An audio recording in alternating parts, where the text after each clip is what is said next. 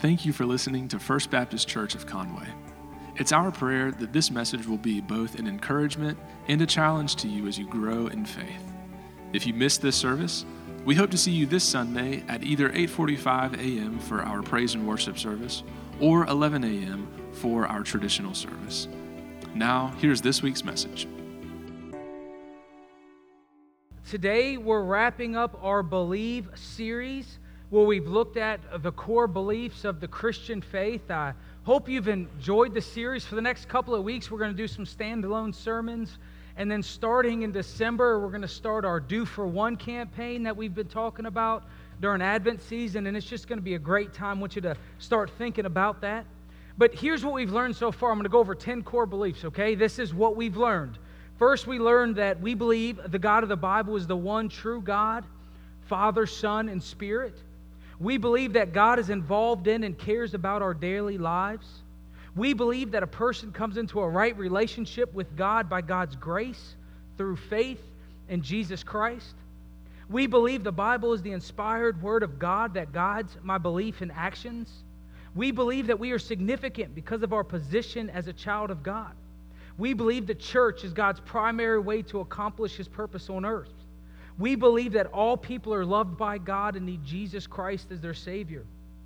We believe God calls all Christians to show compassion to people in need. And we believe everything we are and everything we own belongs to God. Which brings us to our final core belief, key belief is I believe there is a heaven and hell and that Jesus will return to judge all people and establish, excuse me, to establish his eternal kingdom.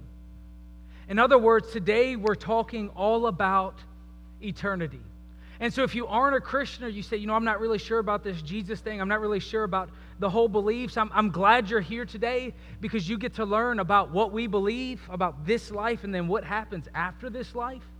And if you are a Christian, you probably already know when we talk about eternity and the end times, well, this can just be an explosive topic. It seems that there are so many different points of view, and there are so many different, very educated people who have very, very different um, beliefs about how it's all going to unfold. And I'm just going to be honest with you from the beginning when it comes to prophecy fulfillment and how the end times unfold and all of that. I'll just be completely honest. It's not something that gets me really excited. I know some of you feel like you have the end times already figured out as if Jesus needs to go by your schedule. You're like, Lord, all right, here's exactly what has to happen. I know some preachers talk about it a lot. Some people love prophecy. Some people love reading books about it. This isn't one of those things that really excite me. And I'll be honest, I think sometimes we can get so caught up with wanting to know how it all works, we miss what it's actually trying to teach us. You ever done something like that? You were so concerned with how everything worked, you kind of missed the whole point. For instance, in my devotion time when I was going through the Gospel of Luke, Luke just is very different than the other writers. He has stories that the other writers doesn't have, and he, he talks about things and frames things very differently. And so when you're going through his gospel, it can kind of catch you off guard, wondering how it all fits into the rest. For instance, in Luke chapter 7, I came across the story starting verse 36 of a sinful woman who anointed Jesus. And when I came to this section, I said, man, this has a lot of similarities to that whole Mary, Lazarus' sister, anointing Jesus before his death. I said, there are so many similarities. Is this the same story? I said, but there are so many differences, so maybe it's not the same story. And so then I called one of my pastor friends. I said, hey, check this out. Do you think this is the same story? And so we started talking about is it the same story? We started reading scholars who talked about is it the same story? And then it hit me. It's so much easier to talk about the Bible than it is to allow what the Bibles teach us penetrate our hearts, isn't it? I mean, because in this story, it teaches us that you and I have to be very careful about judging and condemning people. We learn that Jesus didn't play favorites, and neither should we. I mean, and it's super convicting when, when you're at the story and Jesus is at the table because you wonder, well, if I were to eat with Jesus, would I sit at the table with Jesus thinking I was an equal? And I, or would I be humble enough to come and wash his feet in shame? Who would I be if I were to approach Jesus thinking I'm not worthy or thinking, hey, he can I can be equals with him. And it also teaches us to follow as Jesus, we have to help and forgive and accept people like Jesus did. Hey, but who wants to think about that stuff when I can think about timelines and think about how it all unfolds? I mean, because that other stuff is super convicting, isn't it? And so when we read the Bible, we can never forget that the Bible is really speaking to us. It's not for us just to learn about, it's not just for us to investigate a timeline. It's really speaking to us as people. And so when we look at end time stuff, it's great to kind of have an overview of how everything is going to unfold, but we can't miss what it's teaching us. You see, the point of knowing about the afterlife, the point of the whole prophecy, is to encourage you and I to live differently in this life. In other words, what you believe about the afterlife influences how you live this life. What you believe about the afterlife influences how you live this life. And so, the point of prophecy, the point of understanding all this, is to learn that we can have hope. It's to learn that we can be encouraged. And it's to learn that God really does have everything under control. It's not so we can figure out all the details. And so, with that, we're going to talk about the end times. We're going to talk about what happens after we die so we can understand that these big ideas should prompt you and I to live differently for the here and now. And so today we're going to go over a lot of Bible verses. If you have your Bible with you, go ahead and pull them out. If not, that's okay. It'll be up here on the screen behind us. And so the first thing we have to understand about life, I don't think this is going to be too, uh, too challenging for us to grasp. The first thing we have to understand is there will be an end of life. Did we know that? Yes, there is an end to this life. Okay, we got that. Hebrews 9 27 through 28 says this Just as people are destined to die once, and after that face judgment, so Christ was sacrificed once to take away the sins of men, and he will appear a second time not to bear sin, but to bring salvation to those who are waiting for him. So the, this verses teach of a lot we could unpack probably all day. But first, I want you to know is the Bible's pretty clear. We're destined to die once.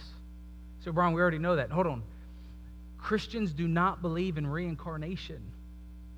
Christians do not believe that we can come back and influence this world, that we can influence animals, that we can talk to people. That's not what the scriptures teach. It teaches us that you and I have one life, we have one shot.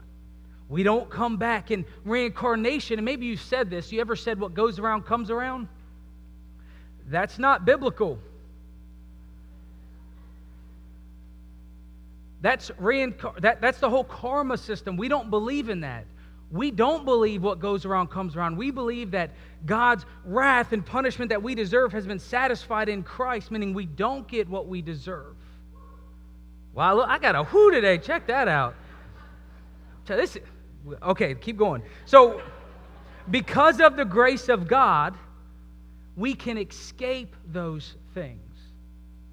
And so, Christians, we live once, people live one time. So we get one shot. That's, that's the application for that. So there is an end to this life. After, our, bo- our, after we die, our bodies go into the ground somehow, but then our soul or spirit lives on. And then we have the what's called the intermediate state. And Jesus helps us with this one. It's a story found in, in Luke. We're going to read a lot of scripture here. Just it'll be back here for you. But it teaches about this afterlife. And this teaching doesn't really have a lot of context. It's kind of just one of the teachings of Jesus, and here it goes. It says there was a rich man who was dressed in purple and fine linen and lived in luxury every day. At his gate was, was laid a beggar named Lazarus, covered with sores and longing to eat what fell from the rich man's table. Even the dogs came and licked his sores. The time came when the beggar died, and the angels carried him to Abraham's side. The rich man also died and was buried. In Hades, where he was in torment, he looked up and saw Abraham far away with Lazarus by his side. So he called to him, Father Abraham, have pity on me and send Lazarus to dip the tip of his finger in water and cool my tongue, because I am in agony in this fire. But Abraham replied, Son, remember that in your lifetime you've received your good things, while Lazarus received bad things. But now he is comforted here, and you are in agony. And beside all of this, between us and you is a great chasm that has been set in place, so that those who want to go from here to you cannot, nor can anyone cross over from there to us. He answered, Then I beg you, Father, send Lazarus to my family, for I have five brothers. Let him warn them so they may, so they will not also come to this place of torment. Abraham replied, They have Moses and the prophets. Let them listen to them.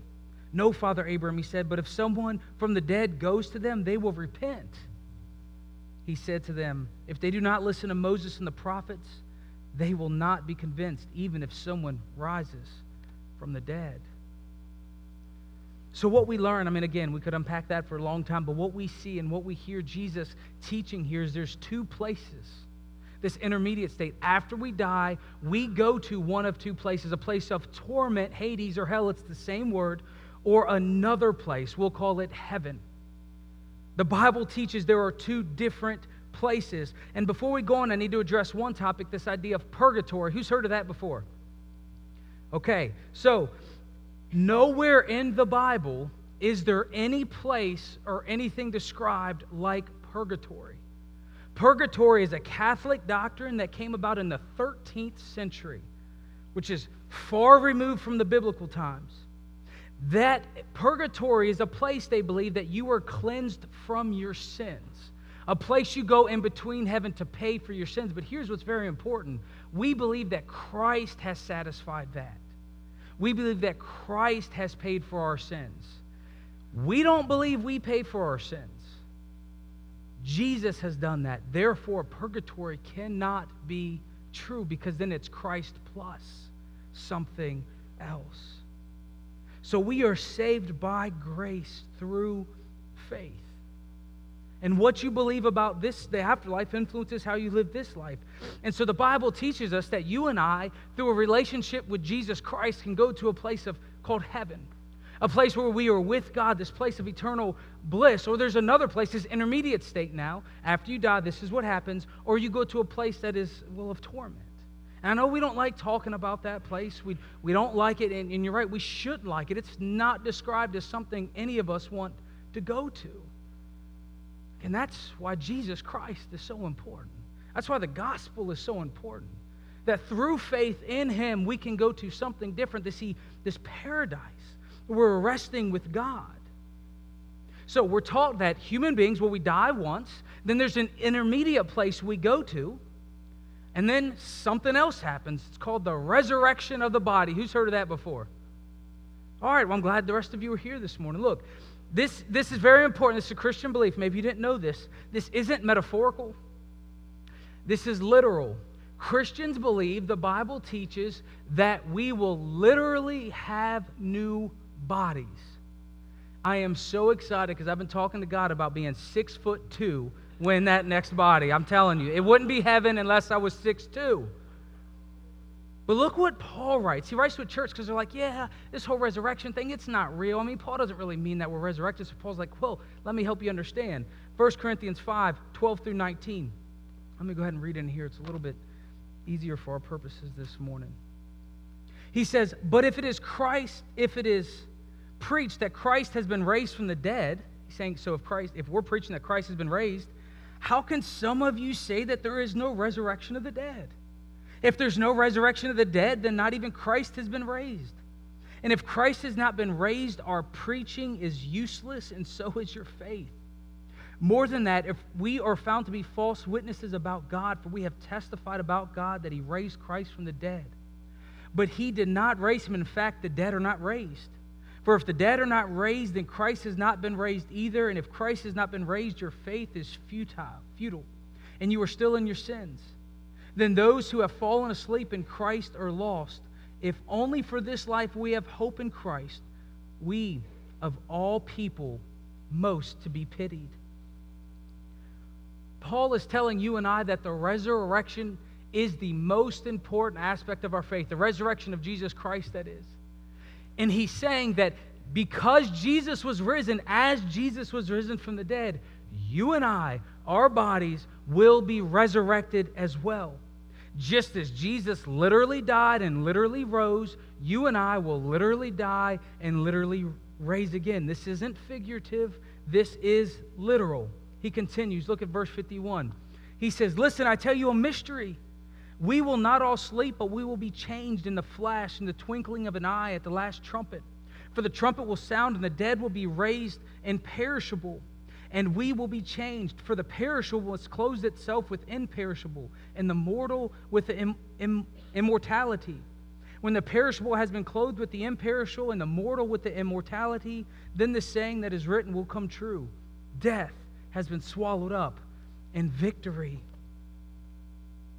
So even Paul says, listen, this is a mystery, but we're going to have this imperishable body that the perishable, perishable must die, but then we're going to be raised, we're going to be changed and have this immortality. Pretty cool, isn't it? You pretty excited about that? I would be if I were you. The idea that, you know, I'm going to be six foot two and be raised again with this immortal body. Now, what's going to cause this? This resurrection of the body? The second coming of Christ, the return of Christ. You guys heard of this before? Yeah, good. Okay. This is where things get tricky. This is where we start going, listen, I know exactly how it's going to happen. It's on my calendar. This is exactly what he needs to do in order for this to happen. But let's just agree about this Jesus Christ is coming back.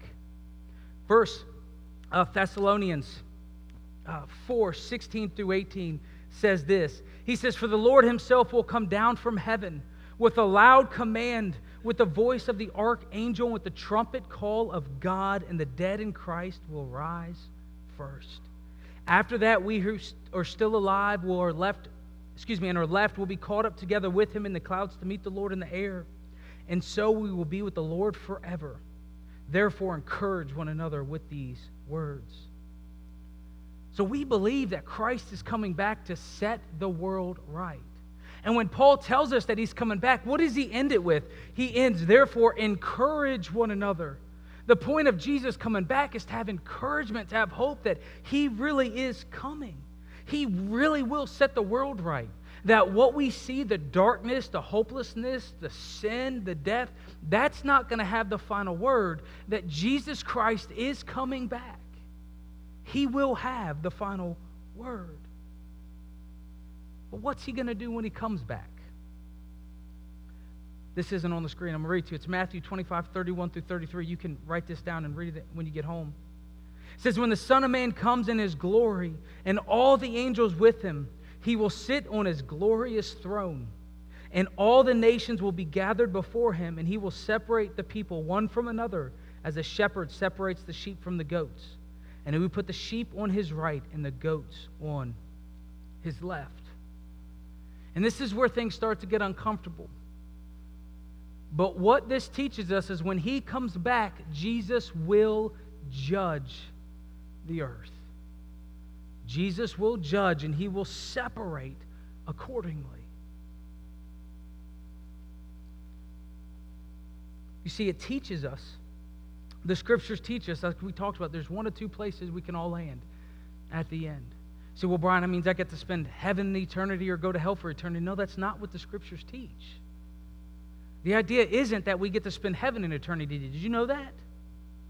This is the one that catches people off that I have to talk through a lot. We think, well, I'm going to be in heaven floating around with angel wings. We already talked about our bodies are going to be raised again. Who's more excited about having a new body than floating around with wings and playing a harp? Yeah, I used to think, I don't know how that's going to be heaven. I don't, that doesn't feel like heaven if that's what's going to happen. Yeah, no, remember, heaven is an intermediate state. It's, it's a waiting place, it's a temporary place. So we believe we die, we go to one or two places in this intermediate state. Then we believe that our bodies will be raised when Christ comes back. There's going to be this judgment time. So Christ comes back, he judges, our bodies are raised, and then look what happens. Revelation 21, 1 through 7. This is really in your Bible. You should go home and read it. It'll say the same thing in your Bible at home. It's pretty nifty. It says this look, Revelation 21. He says, Then I saw a new heaven and a new earth. For the first heaven and the first earth had passed away, and there was no longer any sea. I saw the holy city, the new Jerusalem, coming down out of heaven from God. Heaven's coming down here. Picture this. From God, prepared as a bride beautifully dressed for her husband. And I heard a loud voice from the throne saying, Look, God's dwelling place is now among the people, and he will dwell with them. They will be his people, and God himself will be with them and their God. He will wipe every tear from their eyes. There will be no more death, or mourning, or crying, or pain, for the old order of things have passed away. He who was seated on the throne said, I am making everything new. Then he said, Write these down, for these words are trustworthy and true. He said to me, It is done. I am the Alpha and the Omega, the beginning and the end. To the thirsty I will give water without cost from the spring of the water of life. And those who are victorious will inherit all of this. I will be their God, and they will be my children. You and I are not dwelling in heaven for eternity. Heaven and earth will come down into one to where there will be a new earth, a new creation, something different will happening. And it seems that there will be a new order of things, like there will probably be work again.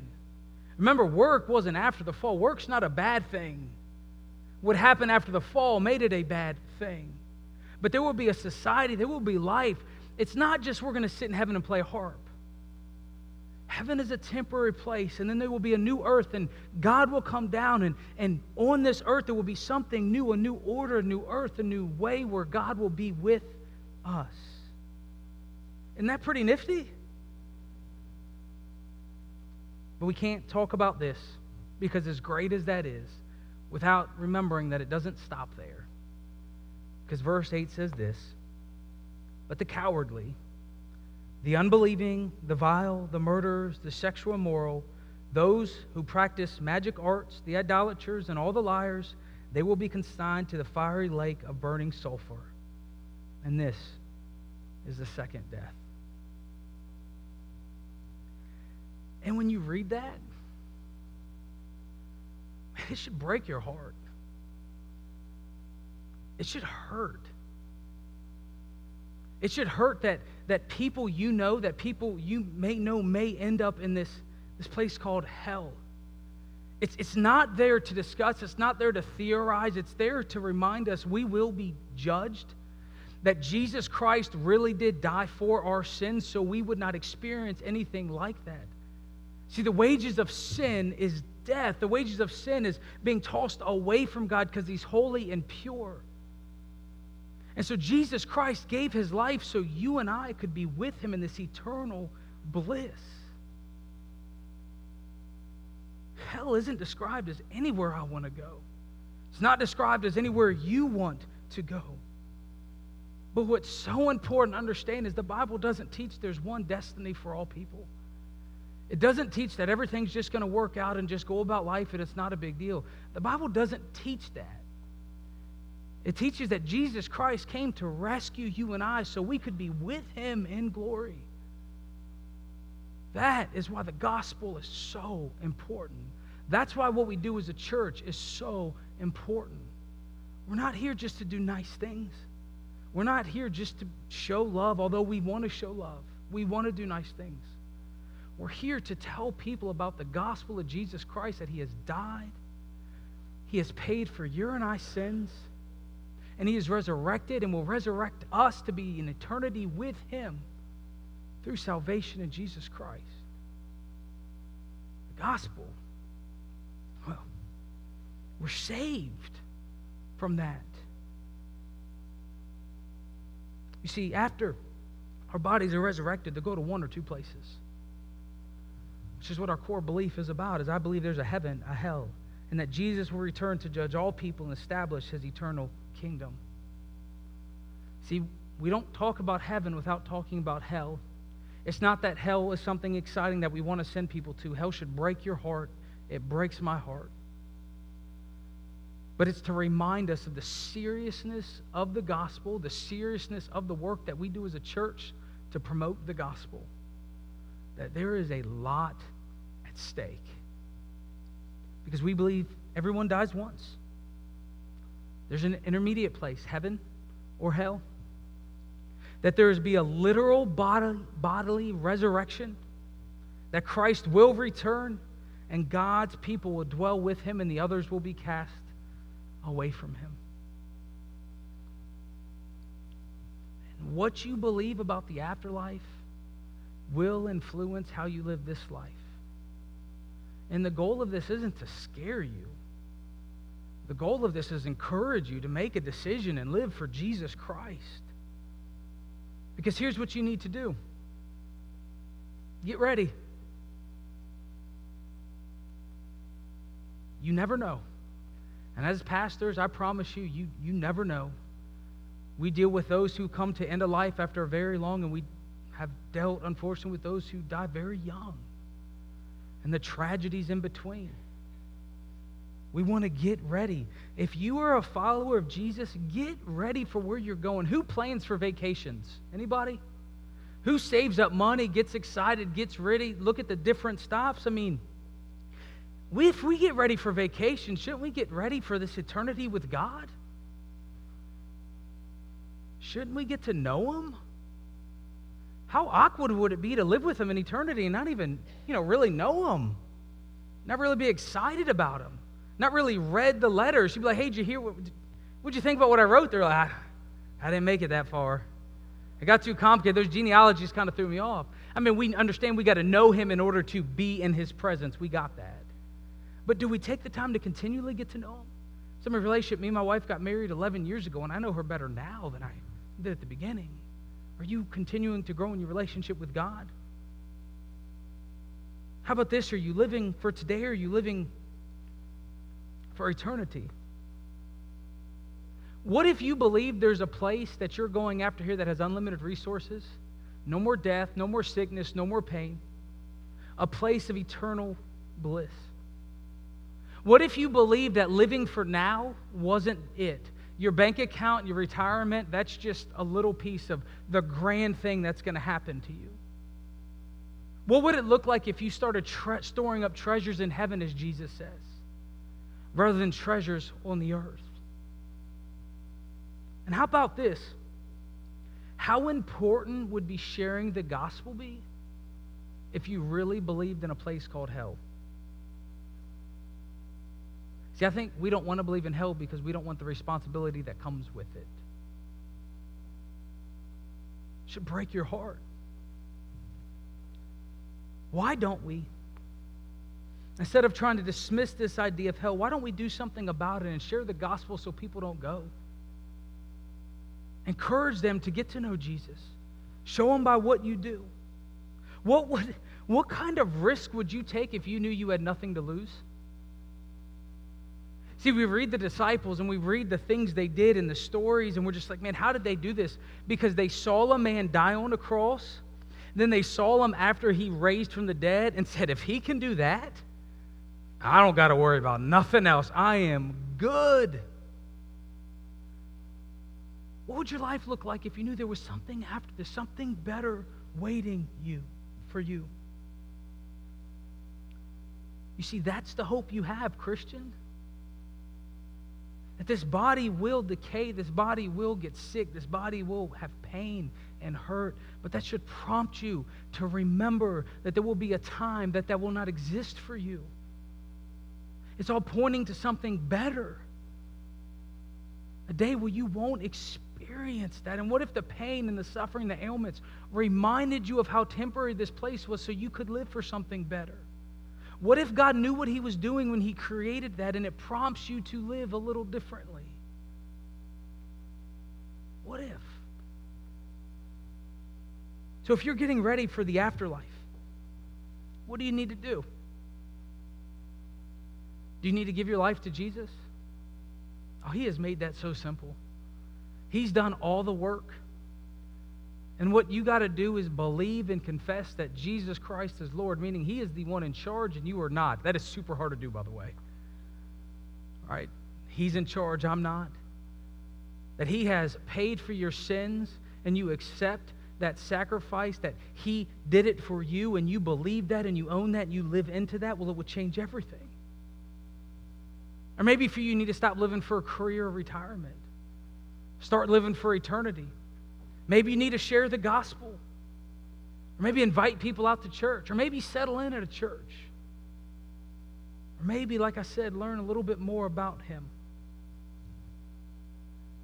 So as we think about dying, it's sad. When we think about the hope we have in Christ, it's amazing. That we will be with Him this temporary place after we leave here, heaven, to one day come back to this new earth, this recreated earth, however He's going to do that, and to where we can dwell with Him for all of eternity. The Bible doesn't tell us all these other things so we can figure it out. It tells us to get ready. It tells us to be prepared. Because what you believe about the afterlife will directly influence the way you live this life. So, what do you believe? Will you pray with me? Gracious Heavenly Father, we aren't immortal. Death and sickness and disease, it reminds us of this. Father, because of Jesus, we can be forgiven of our sins. We can be forgiven of the brokenness and be restored, redeemed, to be with you for all eternity like you originally designed. Father, we thank you so much for that.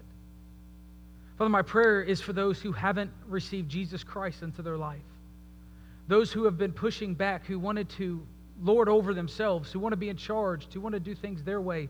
Lord, I pray that they would receive the gospel, the good news that Jesus Christ died on the cross for their sins and has been raised for them to have a new life this morning. I pray that those who haven't made that decision, you make it very clear to them as they sit out here and they've received the gospel. I pray for those of us who've given our life to Christ, who trust in Him for salvation. I pray that we are reminded today to live for you, to have an eternal view to get to know you, but to share the good news with other people. Father, we love you. We thank you so much. We pray that you encourage our church to be gospel driven because of the afterlife, because of what we believe to be driven by the message of Jesus Christ that he has come to save. In the name of Jesus, we pray. Amen.